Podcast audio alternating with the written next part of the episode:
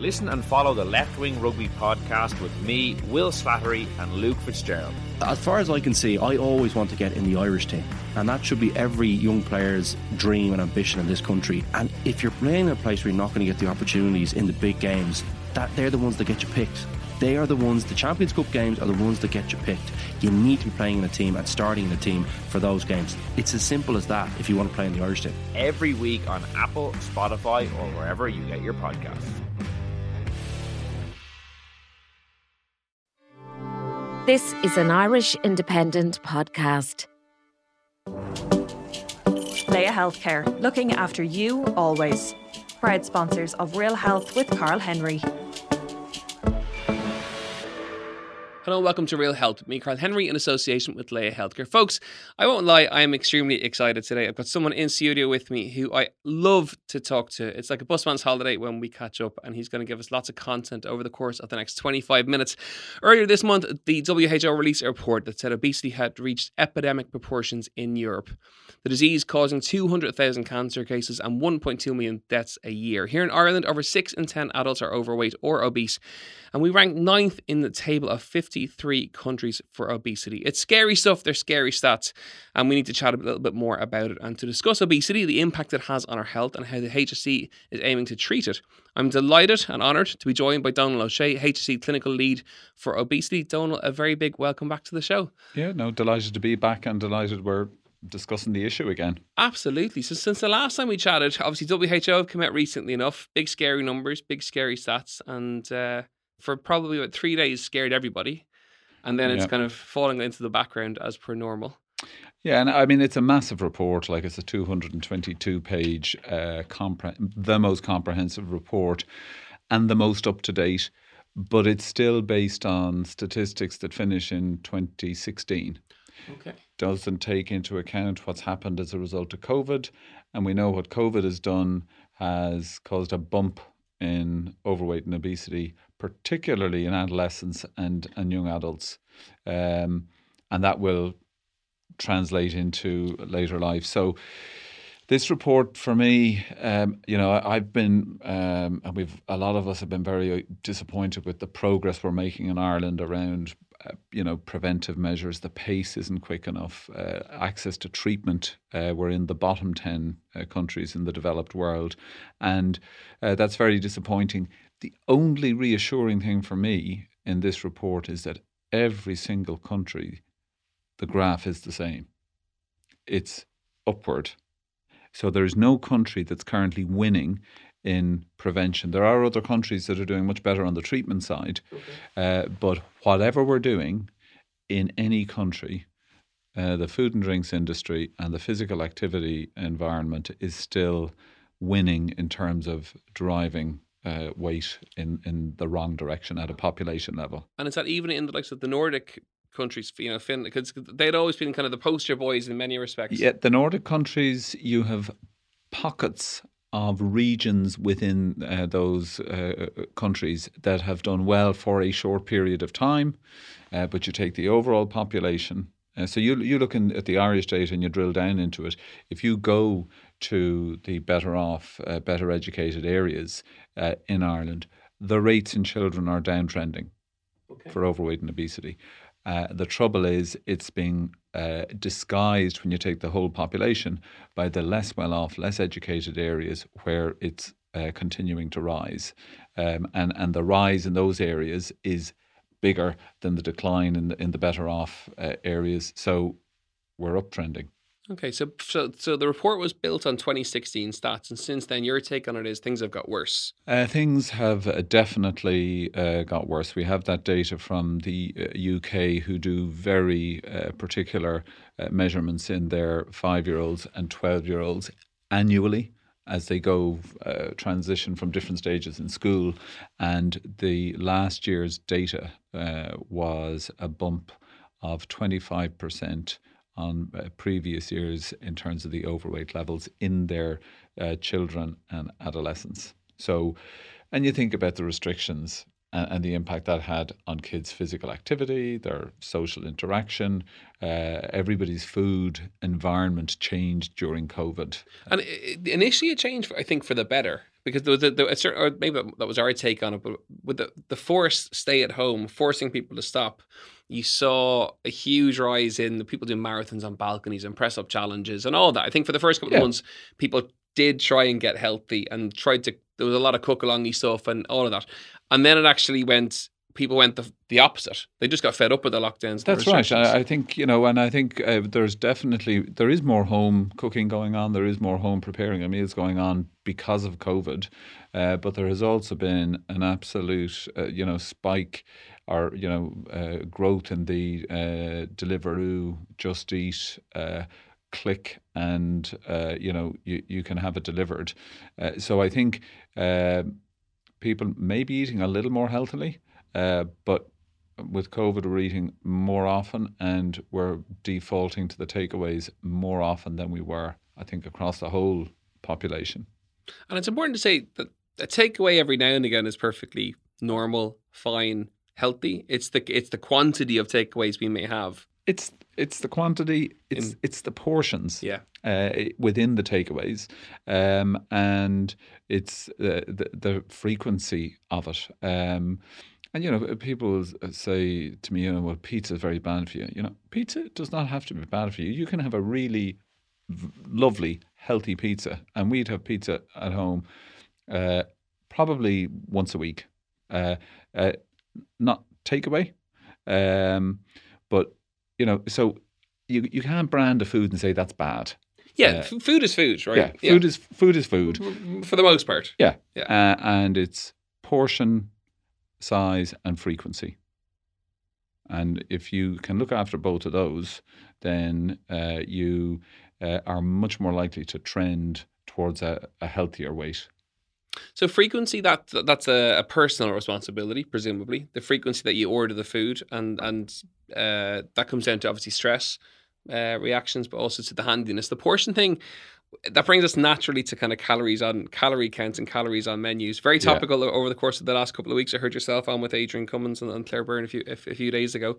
Yeah, I have my own take on it, but I'm fascinated with on your take on it. We probably align, I would think, but Yeah, I mean, I, I've I went to New York in 2010 or 2011 to have a look at how they were doing uh, that, was, that, calorie was, that was for the TV show, wasn't it? That was for yeah, that was for Transformation. Operation Yeah, yeah, yeah. Transformation. A, a lovely trip, and two things happened in that trip. Uh, the New York City Department of Health, um, the the head of that said to me, "Yeah, calorie posting is good because it works. Uh, so you know, push for it. But if you can get a sugar tax in, that would be even better." So I came back from that trip kind of with two agendas. Uh, the the calories and menu boards has been, it, you know, it works, Mhm. and uh, it's proven to work. It's proven to impact by about hundred calories per purchase for thirty percent of people who are looking at the menu. That's a massive Huge. reach at population level. Genuinely, only vaccination would have that kind of population reach as a health measure. So this is something that works. We've had ministers after ministers say, Yeah. we will legislate, it will be the law of the land. And uh, we're still sitting here hearing that it's been shelved. Uh, and, you know, for me, that's a quick win. Uh, get it done, get it done properly uh, for 90% of restaurants and 70% of their offerings. Uh, you know, it doesn't necessarily have to apply to specials, uh, and and it doesn't have to apply necessarily to uh, sole traders as restaurants. And, But- and nor does it have to be 100% accurate. It can be a ballpark Exactly. of, because I know one of the big pushbacks in the industry is the fact that it's the cost of getting it counted up. It's the cost of, it's, it's even if it's 80% accurate or close enough to accurate, it'll, and even myself, if I go to, uh, get a burger randomly, which sometimes we I absolutely, absolutely. do. That's normal. There's uh, a couple of the fast food restaurants who have put their calories on the menus in the restaurants and in the drive-throughs, and even for someone who's in the industry, you, it absolutely impacts your decision. Or if the burger has 500 calories or 600 calories, you'll know that across the rest of your day you have a deficit. To in some respects, to allow for, not to allow for that, but you know what I mean. That Yeah. to, to have it as a and enjoy it. Yeah, and you you'll you'll have the burger, and I think it's like you'd say, but the portion of fries that's got either I can go 440 calories or 660 Yep. calories. So go the 440, and you just it just influences your your decision making, and and I think the other thing that the New York Department of Health were, were strong on is it is the conversation on the road to introducing it that's important. So we have been discussing this in Ireland for the last 12 years. Um, and, and that brings with it awareness of the fact that energy in is important, uh, the amount of calories you consume is important, and you'd like to know it. And the degree to which the food and drinks industry oppose us finding out what's in what we eat. I mean, they don't want us to know, and they are opposed to front of label, uh, front of pack food labeling, which the consumers, 95% of consumers want, because the more information we have, the more they will have to modify what they're putting into it. And that kind of reformulation, that's where the sugar tax won. When the sugar tax was introduced, apart from the money it's raising, uh, all of the major uh, drinks companies uh, introduced uh, sugar-free uh, varieties, Yeah. And you suddenly had people going in able to, uh, you know, have one of their favoured products and uh, zero sugar, close to zero calories. Chat to me about weight and the impacts of weight. Okay, so I, I know it. It's, it's my job. It's Yeah. what I, I, I, it's the world I live in and the, the world I, I, I- deal with from a work perspective. But you know, we, we talk about weight for a reason, which is the fact that by being obese and, and we have a few issues with that, the weight's become very normal. So that one stone overweight is now normal, two stone overweight is now pretty much normal. But by being obese, that the more overweight you are, you're at a higher risk of pretty much everything in terms of health related issues and health related diseases, and even in terms of the aging process and how we age, Yeah, that we're aging uh, less healthy or more unhealthy because of the fact that we're carrying more weight than we should. Yeah, so I mean the uh, the effects of of weight are uh, they're mental, uh, they're physical, uh, they're financial, um, and uh, you. Uh, uh, but the the and I think that the first and the most important really uh, is is that psychological effect, uh, and and the seeds that are sown in the uh, adolescent or child who uh, has overweight or obesity, um, and and the stigma and shame that they suffer. So, if you have overweight and uh, from an early age, uh, that's the environment that you're living in. A few years ago, we started to bring patients to any talks we were doing, and I remember walking through Dublin Airport with a patient for the for the first time, and actually seeing the looks that she was getting, and the comments, and the looks I was getting for being with her. So the the psychological uh, effects are are massive. Uh, the physical effects, uh, you know, there is there's that very physical, you know, it, the strain on your joints, uh, but the inflammation that uh, goes hand in hand with excess adipose tissue uh, drives every disease. I mean, there's 220 diseases now that we know uh, are linked to uh, having uh, obesity or overweight. Uh, the big ones we know about the diabetes, the hypertension that leads to heart disease. Uh, the cancer story is emerging, uh, you know, with more strength every single year, and it's it's it's not just having cancer, but it's your ability to uh, respond to the treatments you get. Uh, one of the enc- really encouraging stories of, of COVID was after that fear with the first wave, where individuals who had obesity were really more susceptible to severe illness, uh, to getting into ICU and to dying, uh, either having COVID or ge- getting vaccinated uh, gave you fantastic protection uh, as an individual with obesity. And for with all previous um, vaccinations and pandemics, uh, the vaccines haven't worked in people with obesity. And uh, it's it's amazing that it has been that effective. Um, so Okay, so it makes a big difference it, it, from every aspect as we get older in terms of being overweight or obese. Folks, you're listening to Real Health with me, Carl Henry, in association with Laya Healthcare. Two other topics I really want to chat to you about. The other one that's an obvious go to after the, the chat there is childhood obesity. What do you do with? Now, I know I've strong opinion, uh, quite strong opinions on it in terms of what I think as a society we need to do, and that's based around, I suppose, if I by way, if I was a minister, I would say, okay, I would, I would, I would test schools and I would test fitness levels and I'd incentivize bleep tests and fitness scores. You get an extra 50 points in your leaving cert if you go past seven in, in the bleep test or something like yeah, that yeah. to incentivize the idea. It's such a topical area weight and children, weight and childhood obesity that people are almost afraid to even discuss it, which is why I'm delighted that we're discussing it. What what what do you do? How do you fix is the wrong word? What do you do? I think uh, the the WHO report is a bit depressing again from that point of view because it shows every country is uptrending overall and every country is struggling.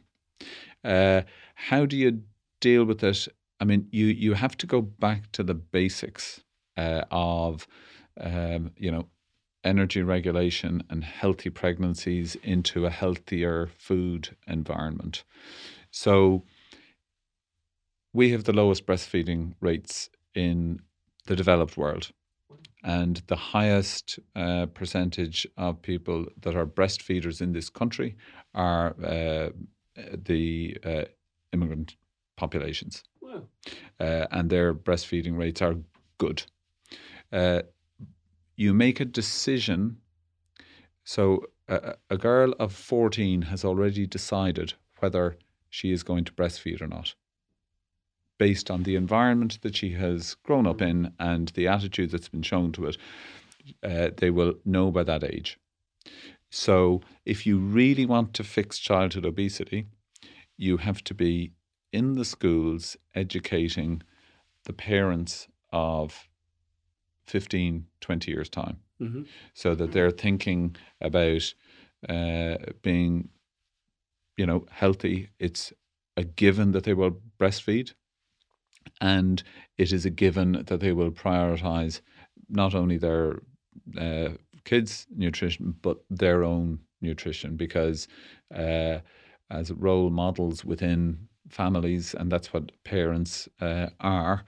Uh, if the kids see you doing it, they're going to do it. Um, next up is genetics become more and more popular over the course of the last of the last while in terms of the genetic ro- component of obesity. I know how I am genetically built. I gain weight really quickly. It takes me a little bit longer to lose weight. I've been like that since I was a kid. I have sometimes where I put on weight and sometimes when I don't. Uh, but it, it, it, people are fascinated by the genetic component of obesity. That you are, are you predisposed to it? Are you not? But also, is there a role, even if you are predisposed to it, to personal choice? Yeah. So uh, th- there's, uh, you know, several hundred genes now that have been linked to uh, having overweight and obesity. Uh, some of those have a big role, and most have a very small role.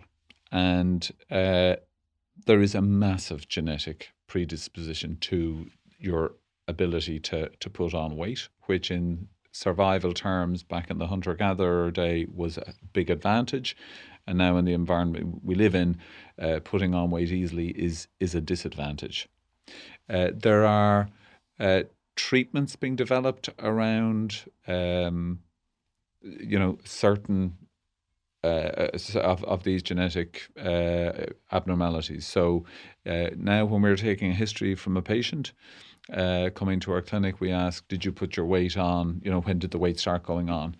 If you start putting your weight on under the age of five and had uh, obesity as a specific problem, then there is a 25% chance that you have uh, a particular uh, gene uh, abnormality that we can test for.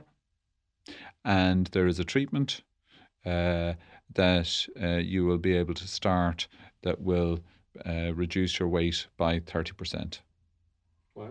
Uh, and that uh, is a treatment that is now uh, available in Europe Of course, it's very expensive, but uh, we're, we're getting to a point where uh, the small contribution of many genes, uh, which is just kind of your family tendency, versus individual gene defects. Um, and I don't like using the word defect, but gene mm-hmm. changes uh, are going to be targetable. Uh, and this uh, new uh, drug uh, is going to change uh, the lives of some people who were especially predisposed to putting weight on and and so and you know under the age of 5 no matter what your food environment you really should be burning burning burning and just on the go all the time so that you shouldn't have significant obesity so that's a question we're now bringing into our our if you like our assessments so there are genes there that that absolutely increase your chances of having it, but yeah. still the choices you make will determine the the maybe the the the, the level to which you have it.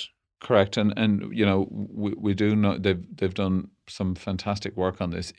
You you're you have a genetic predisposition to obesity, but if you have a an environment and a, a an activity and a an eating lifestyle that is you know pro a healthy weight, then you can negate 85, 90% of that genetic predisposition.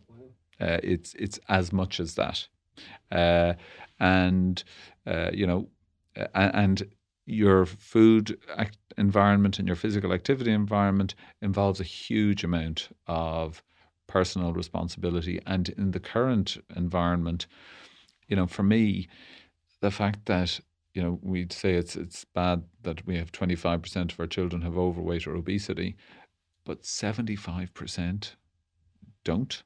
75% of families, 75% of parents are, despite the environment, doing a job that is keeping their kids' weight uh, at a healthy level.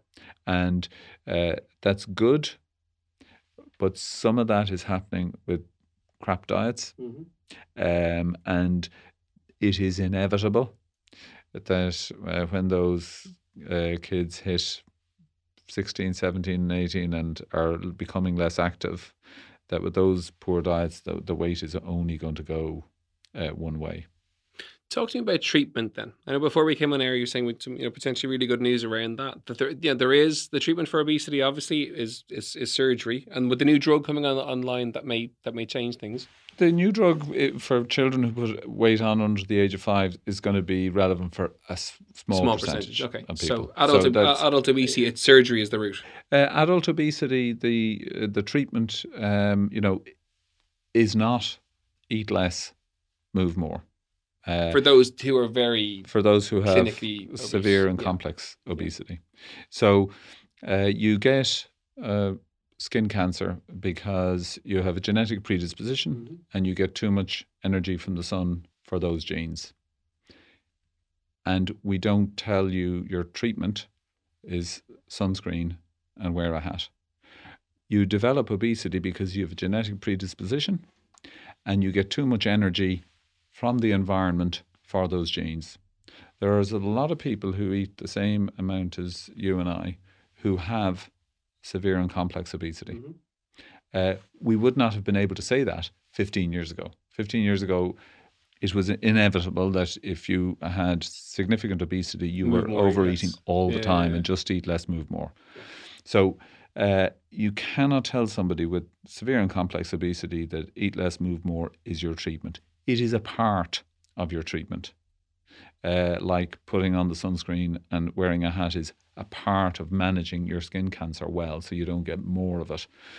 Uh, what we have now is surgery as a very effective evidence based treatment, uh, and we now have medication that's coming uh, that's licensed in Europe, not available at the moment at the weight loss doses uh, just because of a supply issue, uh, honestly, at the moment, because it's going so well in can in America uh, that the company are having difficulty, uh, you know, organizing their supply. And these medications uh, are hormone based, and they uh, you know, a single hormone based treatment can give about 17% weight loss, but they're combining these now as, you know, two hormones together or three hormones together that are giving uh, up to 25% weight loss, which is weight loss equivalent to surgery. Mm-hmm. Now, surgery is a, a one stop shop you know you have the operation and then you have to and people well, people think it's as simple as having the operation and it, and it, and it, it isn't oh, really. And, it, and it, it's a big it's a great myth to be able to dispel for people. It's not just you don't just go in and walk out and all of a sudden you know the weight's falling off you. It doesn't it doesn't you know it's hard and it's hard work Sur- surgery, pre and post. yeah surgery is a tough road um, and it's a road that most of our patients are really reluctant to even think about when they come to our clinic. And, and it's, we have to convince them after working with them for six months that, look, surgery is the best option for you. And we now know, you know, when you remove a half or a, large part of the stomach, uh, the stomach creates a whole load of different hormones the stomach creates hunger hormones. The stomach creates hormones that slow your energy burn. So when you remove half of the stomach, your hunger hormones drop. Uh, you, some of the hormones that were switching off your energy uh, are gone, so your energy levels, uh, energy burn increases. Um, so uh, the the the mechanism through which the operation works we're beginning to uh, explore and understand uh, more and more, um, and that in itself will lead to you know better understanding leads to better treatments. But we are at a point now where uh, we have a, a, range of options uh, that are safe and effective for treating uh, your severe and complex obesity. If we're sitting here, hopefully in a year's time, and we see progress. My, my, my question is what three takeaways can our listeners take from the episode with yourself that you think progress on on a personal level for them?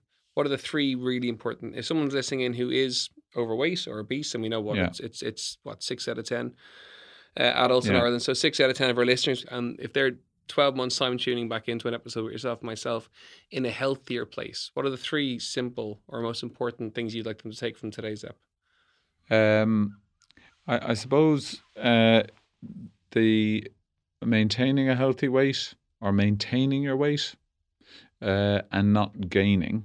So uh, anybody who comes back to our clinic and has not put on weight they're making an effort. Okay, so weight maintenance is weight really maintenance is is is huge, and and the key to weight maintenance uh, is self monitoring.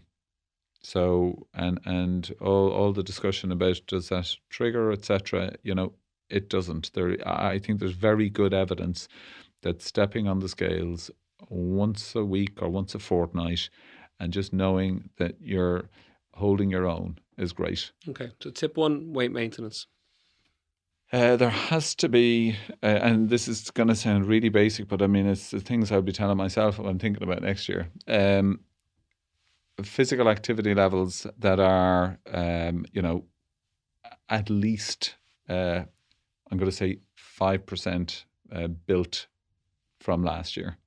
Uh, so I remember when I was 45 deciding I'm going to do my age plus one in press ups.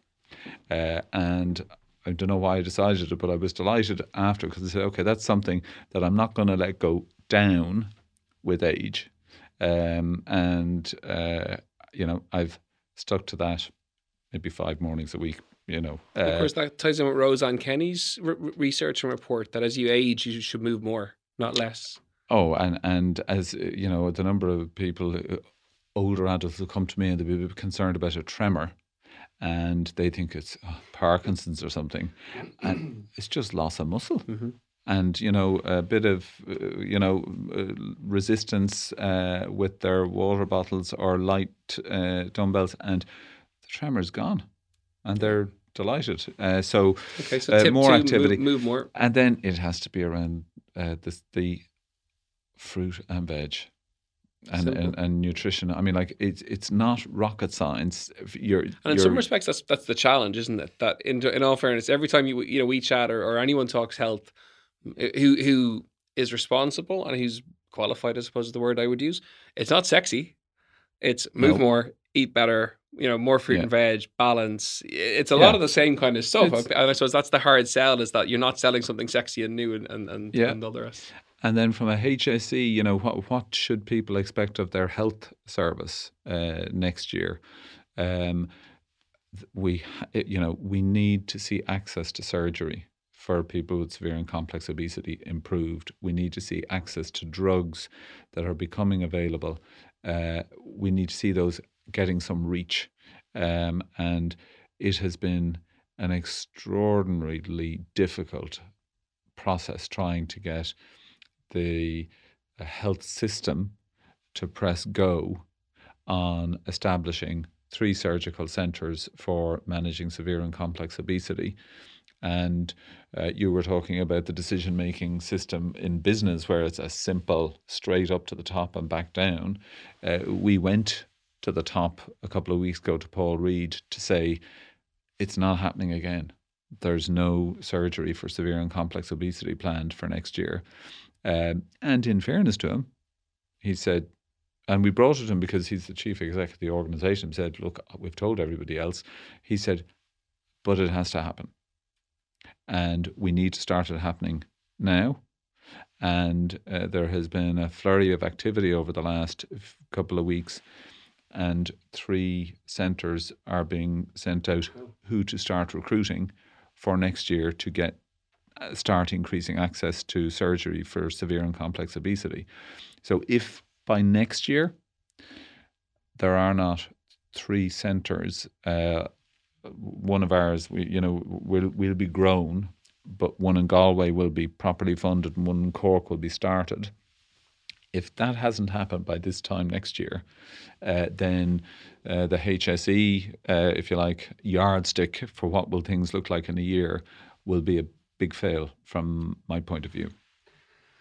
I could sit here all day. This in my ear telling me to wrap it up. Um, it, but it, every time we chat, I'm fascinated by your level of knowledge. You just, you, you, yeah, you're like the Gandalf of health. It's just, it's fascinating. It's all And- I do. I mean, like I yeah. that's I, I do uh, obesity, and it's you know I But love it. I think people listening will get your passion for it, and well, we've always got that, obviously. But also, you just have you've got content, and it just comes out, and it's fascinating. It's brilliant.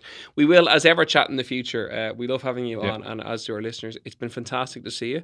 Keep up the cycling and uh, and all the press ups. Very important. Thank you. Uh, Donal, thank you so much for coming in, folks. I really hope you enjoyed today's episode of Real Health with me, Carl Henry, in association with Laya Healthcare.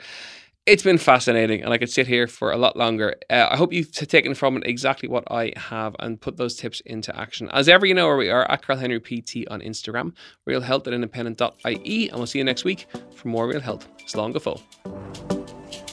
Laya Healthcare, looking after you always. Proud sponsors of Real Health with Carl Henry.